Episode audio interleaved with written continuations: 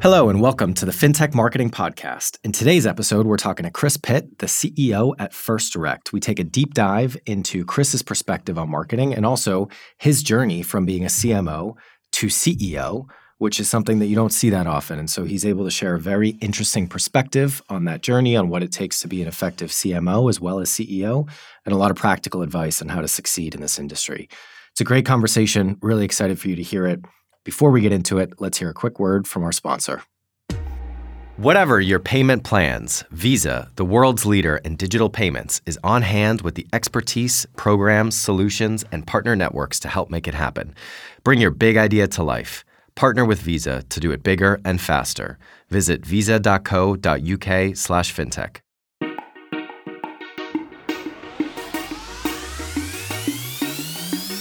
Hello, and welcome to the FinTech Marketing Podcast, bringing you insights and ideas from the world's leading financial service marketers.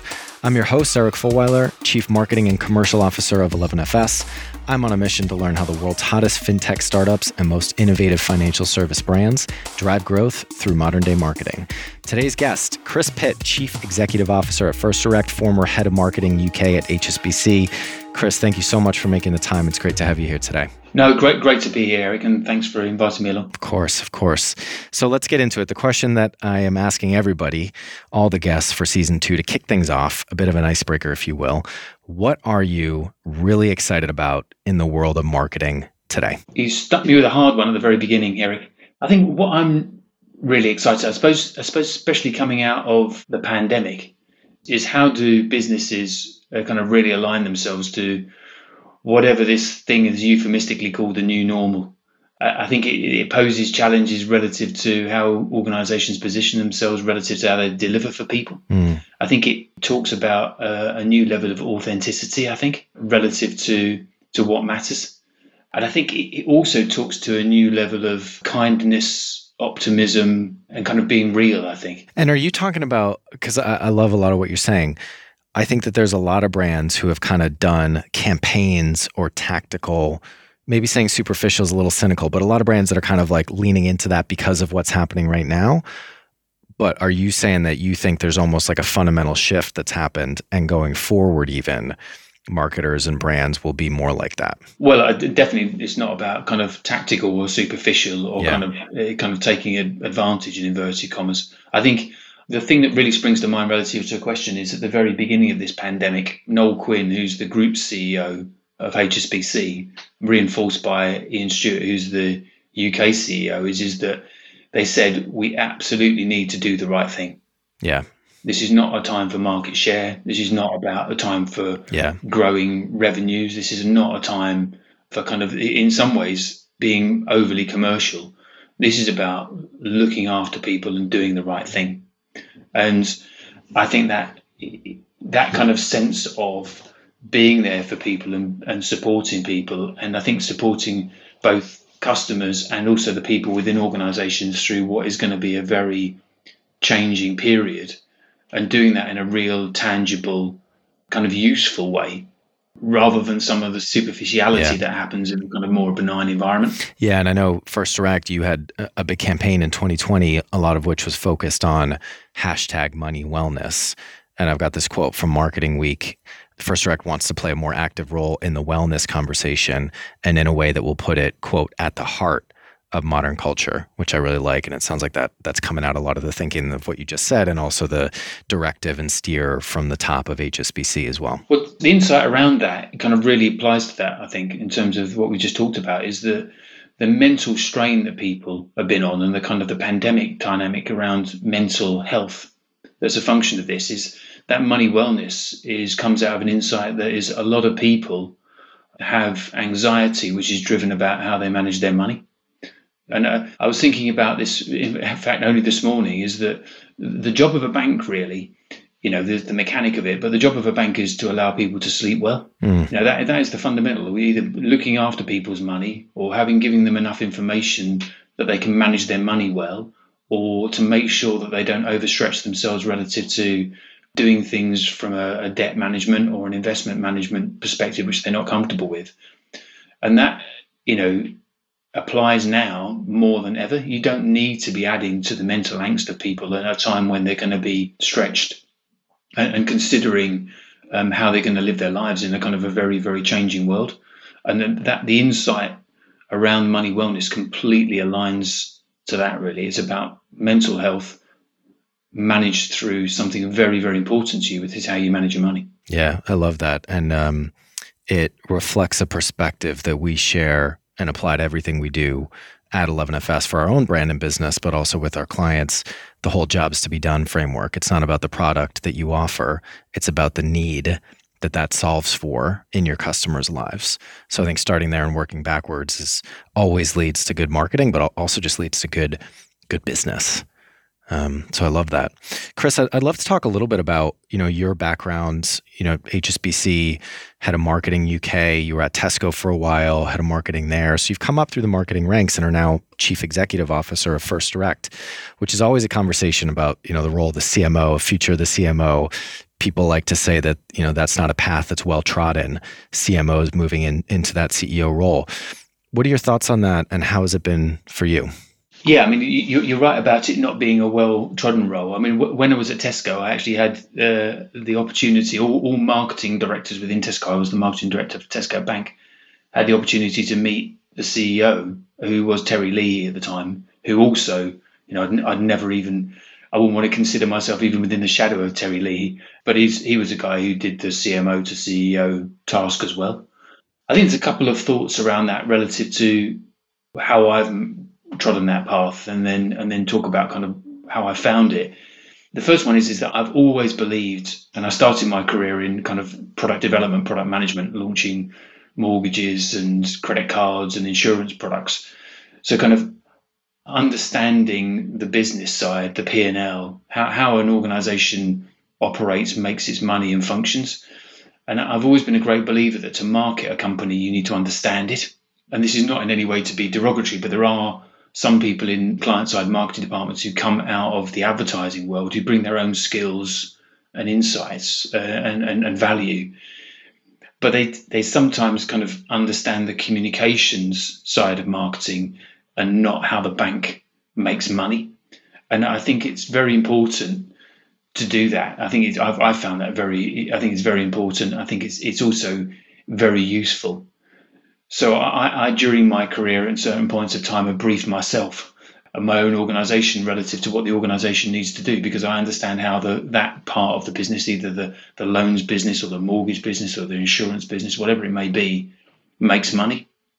It also allows you, in terms of managing a team, is to steer them. Is it, the way that I always think about it was which way do they need to jump if the going got a bit dodgy and to that end, for instance, I got the CFO of HSBC to come and talk to the whole of my team and explain to them how banking works so that it allows them to be one step ahead when they're talking to their colleagues within the, the financial side of the organization, the product side of the organization, but also the operational side of the organization. So understanding your business is very, very important. The other part of it, I think, is is insight. You know, Terry Leahy famously took Tesco from being, you know, a very pretty poor supermarket when I was at university in the in the late 1980s. You know, the Tesco in the town where I was at university was shocking. To kind of running down Sainsbury's and being the the behemoth that it is today, and he did that by coming out of the insight leader through to the CMO because he basically took a mirror to the organization and had some pretty tough conversations with the leadership, but told them this is what people perceive of you so that you can change. And again, I think that fundamental truth that comes out of marketing, which is about we are the representative of what the customer perceives of us. And sometimes that's a tough thing to tell to companies. You know, even within my organization, sometimes we do things which are making things better, but not making things as best as they can be. And holding that mirror up to the company, I think, is a real catalyst for change, which comes out of a, a very objective truth you know, what I've tried to do in my career is then take those things into the job that I'm doing today. So I understand how financial services and banking works. I understand how it makes money. I also understand uh, from my history the kind of the insight that is the driving force behind it. You know, banking is a means to an end. It's not usually an end in itself. You know, nobody wakes up in the morning and thinks, yes, I'm going to open a life assurance product. It is about peace of mind. It is about sleeping safely.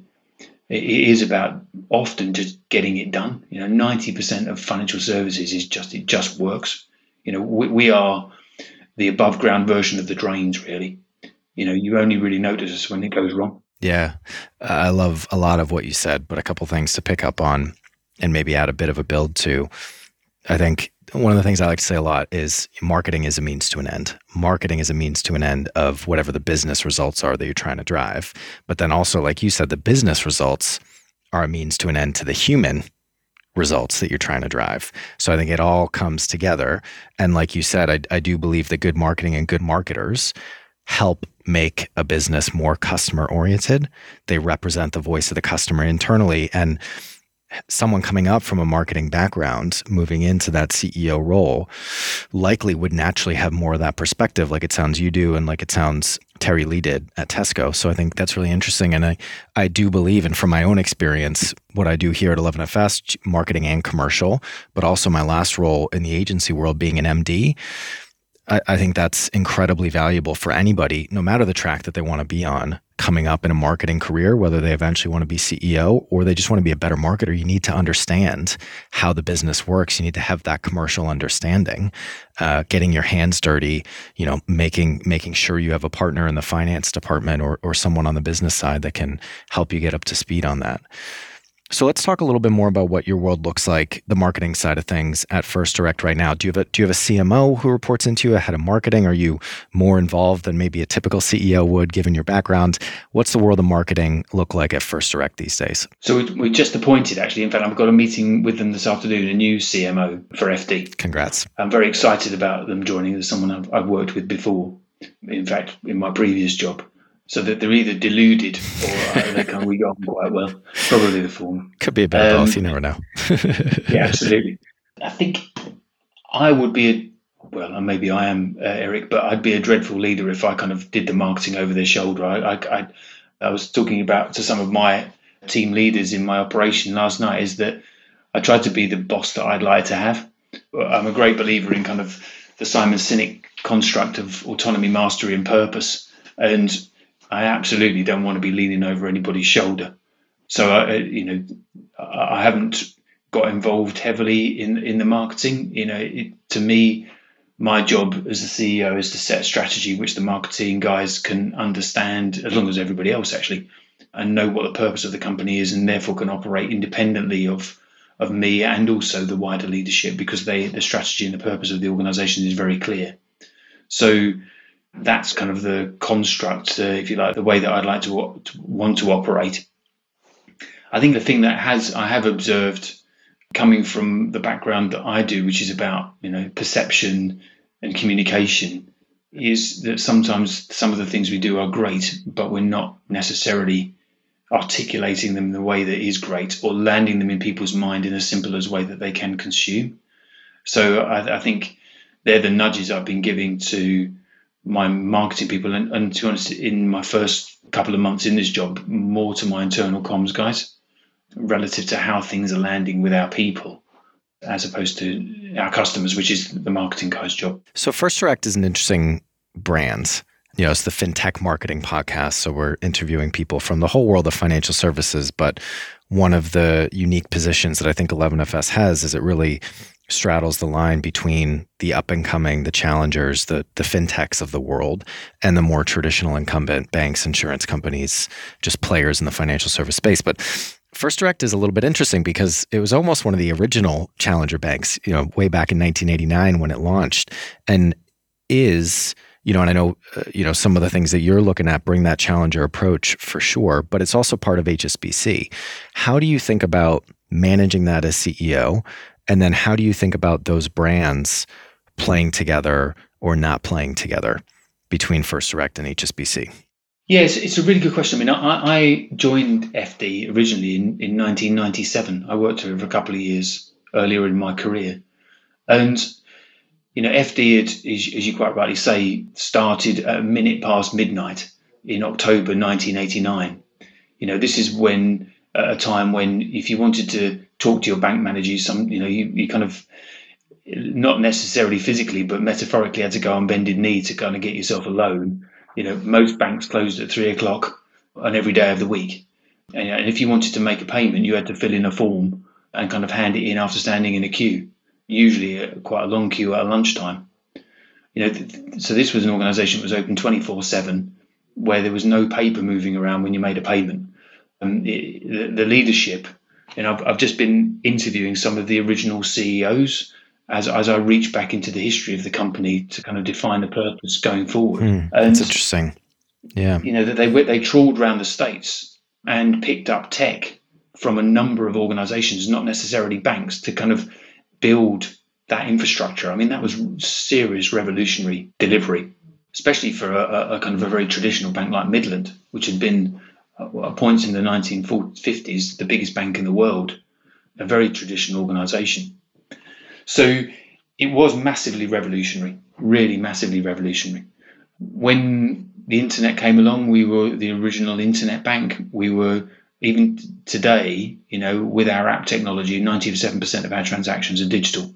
So we are a digital organization. And if you look at how our customers rate us, they rate us very highly as the top digital organization. Saying that, we, we haven't invested enough yeah. and as much as that we wanted to. And therefore, this is the, the journey. And the reason, to be honest, the main reason why I took this job is that it's to bring a new level of investment to bear so that FD can again compete at scale and to double the size of our organization by being for a new generation of, of customers, uh, a new generation of younger customers, as well as supporting the ones that we've got. So if if we pull this off, and I've got every confidence that I will with my team, Eric, it's going to be a fascinating case study because this is not a greenfield IT site; it's a brownfield IT site, as you point out. We're coming out of a relationship with a large, well, one of the biggest banks in the world as well, but we have a rich heritage in being a challenger, being a consumer champion, of doing brilliantly for our customers. You know, we, we are the number one customer service brand yeah. in the UK. We overtook John Lewis recently in the CSI survey, so which is, quite an achievement for an organisation like a bank, which doesn't tend to have that sort of heritage. So we've got a very rich heritage in challenging and being consumer focused, but we're also part of a, a wider organisation that kind of juxtaposition from a brand perspective is one that was very live when I was here in 1997. In some ways, FD in 97 was defined internally by not being HSBC. What I'm on a journey to do with the guys in FD is just kind of change the question, to be honest. You know, I, I work for First Direct. I also work for HSBC, but I work for First Direct. And if I was from a consumer's perspective, I present that as that brand with that heritage and that inherent promise. And, and the, the way that I see this is that we are FD, and part of our resource mix is the power of HSBC. Hmm.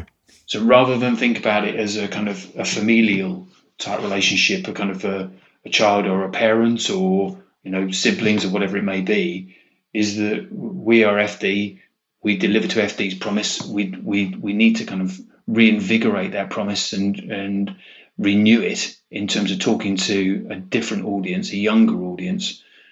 But we're going to bring the the equity of HSBC to bear in the same way that when we work with you guys, we bring your equity to bear in support of what we want to do as well. And and it kind of it changes is not designed to be duplicitous in any way or kind of or use weasel words. It's just I think it's getting our mind in a very different way. You know, we should wake up every morning thinking what can we do for FD and FD's customers, and it's essential that we do that rather than getting lost in how the supply side dynamic works. It sounds like the internal comms and the I guess just leadership, you know, digging in with the team, understanding where they're at and and laying out a strategy and kind of a vision that people can get behind it sounds like that's a that's a big thing for you in the early stages of this role. Could you unpack that more a little bit? Because I think we talk a lot with the guests that I have on about external communication, building the brands, connecting with customers, et cetera. But I think for a lot of people listening, their role also spans internal communication. And it sounds like that's something you're thinking about a lot and would love to get your insight on that. Yeah, I mean, I, have worked for this company a long time. I mean, I've, I've joined it three times. Once when I joined FD, once when I joined coming back from Tesco, and, and once I always say once as a hostage when HSBC bought M&S, and I worked there, and it is it is a very big, complicated company. You know, there's lots of you know. I, I again, I always joke. I, I'll get an email today from someone I've never heard of about something I don't know about that is not relevant to me because of the very scale of our company. So the way to navigate that, and I've learned over time, is wake up every morning thinking about what matters to your customer and wake up every morning thinking about what matters to your business, usually in that order. Um, and when I say business, I mean the people in the business as well.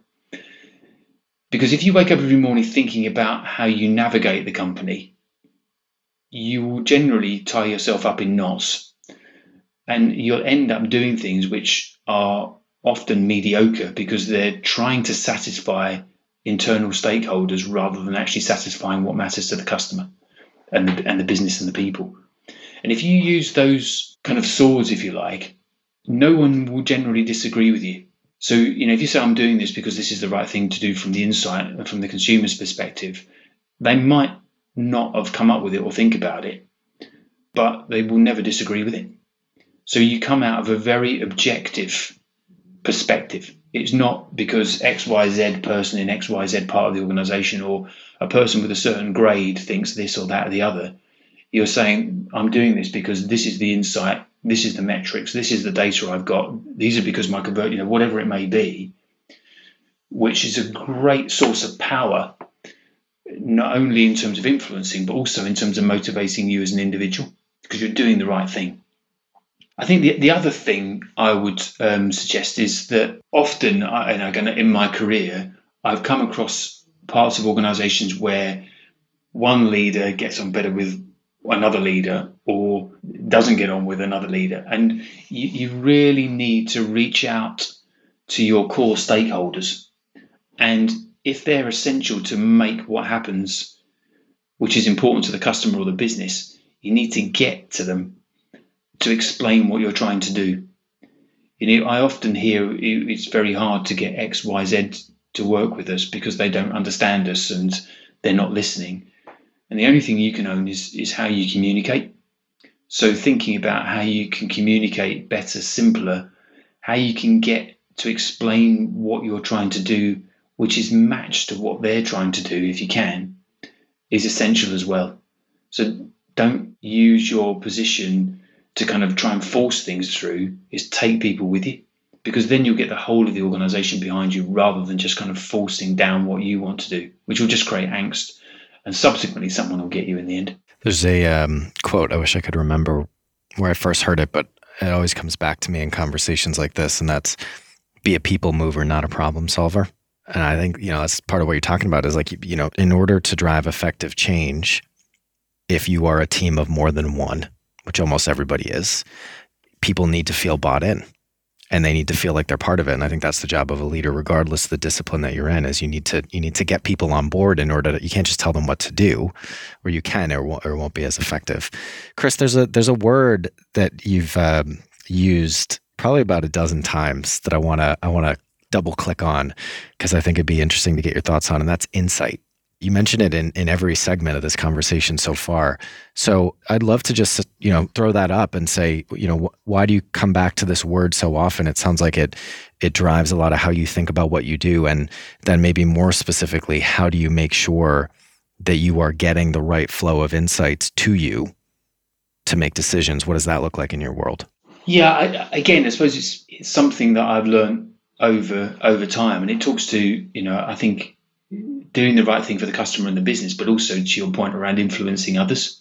You know, what I have done and something that I have found is there isn't enough insight into FD, and that's one of the things that I've deliberately done. So I've just, in fact, yesterday went through a, a qual study that we've done with our people as to what matters to them, what's motivating to them, what makes them proud of the organization, what makes them feel valued by the organization so that we, we really have got that mirror now to us as to what the leadership needs to do. Again, relative to our purpose, I've stood up a, a program of, of work where we're looking at what our purpose should be relative to what matters to younger people.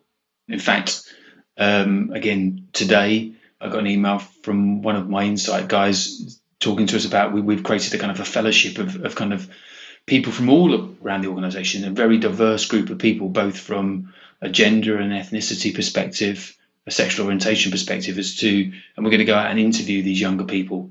So it isn't just the old FD leadership thinking about what we should do. We got some challenge within the leadership dynamic there, but also we're going to go out to younger people and ask them what matters to them and how we could build an organization that delivers on what matters to them. And I'm very clear there, Eric, that it's what matters in their lives rather than what matters in their financial lives, because you know we, we work work ourselves around them. But the, the reason I think this insight is so important is because that that empathy that marketers should bring. You know, I th- I, th- I always think empathy is the superpower that I had and and hopefully have. It's so lacking in in organisations and definitely within banks, and that's not to be detrimental to the other people within the banks because they have skills that I absolutely do not. But empathy doesn't tend to be the centre of gravity for an organisation which is commercially and risk focused. So bringing that sense of this is the perception of people who are the people who are our customers to bear, and the insight that kind of was it the five whys type thing is really kind of unlocks the world.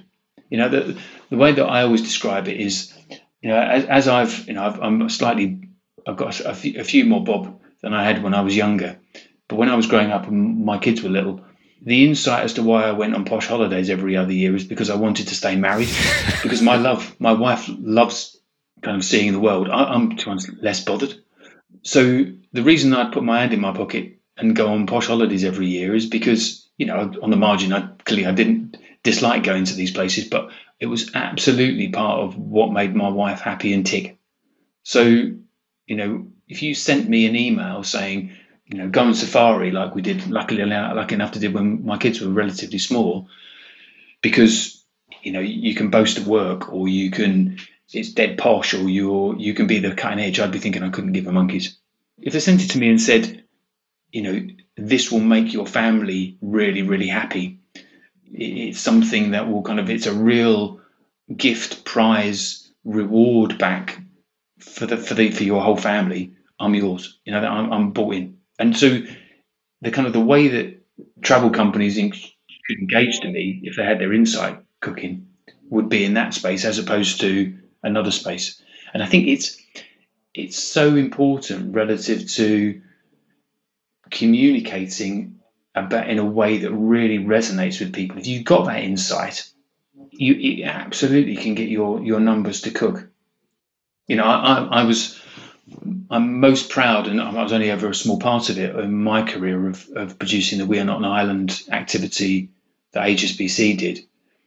And, and the real insight there is that HSBC believes in an open and connected world. And we were talking to an audience, a target audience, that are especially around Brexit, felt the world was closing down on them and was becoming less kind, less open, less positive for people who were who were different, whatever different was meant. Yeah. And that not only was true of our brand, but resonated with the people that we wanted to talk to. And that was the killer insight come out of a brilliant planning guy in our advertising agency who, who kind of highlighted that. And that made everything else fly. That that piece of insight, it wasn't what ad format, it wasn't uh, what media, in some ways, you, needed to, to assess every piece of creative rather than the piece of creative in itself. So we did some great stuff in that campaign that was media wise and, and output wise, but the center of gravity was the insight which drove that strategy. Yeah. And I think you, um, whether you're on the agency side like I was for a long time or you're on the client side, I think you feel it when you get that. It's almost like product market fit. They say you feel it when you get it. Insight market fit. You feel it when you get it. And then the creative almost takes on a life of itself. But yeah, I, I love that. I mean, insight gives you understanding, which allows you to be relevant, which allows you to add value. And that's ultimately what good marketing and good business strategy is going to let you do. So, Chris, I'd love to give you a couple minutes to share. You've already shared so many lessons and advice for our audience, but to ask you the question directly and see if there's anything else that you want to share with them. What are some of the most important lessons that you've learned over quite an accomplished career so far. Yeah, th- thanks for the question. I, I, the first thing I'd caveat, mate, is, is I'm maybe a little bit above average. So I, I, sometimes you hear people talking on these your great podcasts like this, but and you think, oh, I can never aspire to that. And to be honest, if if I can do this, anybody else can. I mean, the, the things that I've encountered in my career. I mean, my career has always been powered by being inquisitive. I get, I've got a very, very short attention span, so that's why I've gone and done the things that I've done, often to the detriment of of, of my family's geographic location or something like that. So my family have been brilliant for me. But first thing I say is never give up, never give up. In I think I've had some tough times, especially in some of the points in my career, and you know I could have laid down and curled up in a corner, and it would have got me nowhere. I think don't don't be a victim. You know, always think about what you can manage and what you can influence. So never be a victim of, of something that's happening. Never be done to. You know, I think that kind of very much ties into your the corporate nature of my organisation. It's quite easy to kind of feel hard done by, and it just gets you nowhere. But so be inquisitive. You know, I, I looked around marketing departments and I didn't see many people you know, I, I'm I'm in my fifties. To maintain a career in marketing as as you get older, especially in the digital world that has kind of uh, has been created, you know, there is something about getting your skills right and make sure you maintain them. Uh, you know, and, and I did quite a lot of reverse mentoring in, in the space which you you guys operate very well. You know, I had to kind of understand things because the things that I'd learned when I started out in marketing disappeared. The media disappeared, so I needed to remain current and what powered that was being inquisitive. You know, just keep asking questions, thinking about how things work and how you can make them better and how you can understand them. Be kind. And I, I've learned that over the years. I haven't been as kind as I should be, but you know, it's really, really important. My son, my younger son, taught me that when I was talking about the performance of someone at work, and he, he just basically called me out on it, and I think it was very, very fair. And I can even hear him, and he's he's in my ear now, telling me that. Um, and then finally, I think something I said to my TMs, my team leaders yesterday is, you know, I, I like to try and be the boss that I'd like to have, and and some of the worst ones I've had have powered me to try and be that. You know, people who've been overbearing, who've been bullying, who've kind of tried to use me to make them look great. Try and be the person you'd like to work for. Is kind of always a center of gravity for me now. I love that. Some great stuff in there. It's really great, Chris. Thank you. So, that is going to wrap things up for today. This has been a fantastic conversation. I really appreciate you making the time. Chris, where, if people want to connect, if they want to find out more about you or what you're doing at First Direct, where can they find you out there? So, um, I'm becoming more active on LinkedIn, Eric. So, uh, I'm, I'm on LinkedIn if, if you wanted to talk to me. Again, if you if you wanted to contact through FD's media, just kind of contact me directly through through FD. But LinkedIn's probably the best way of getting hold of me. Great. All right, everyone. Thank you so much for listening. Another great episode. Thanks again to Chris. If you want to find out more about 11FS, you know where to find us, 11FS.com. Don't forget to subscribe and please do leave a review. Really appreciate it to everyone who has already. More episodes to come. You can always find us. Would love to hear your feedback on today's episode or anything else at 11FS on Twitter or LinkedIn. I am on LinkedIn as well. And then you can contact myself and the production team, podcasts at 11FS.com. More episodes coming out soon. Thank you so much for listening and have a great day.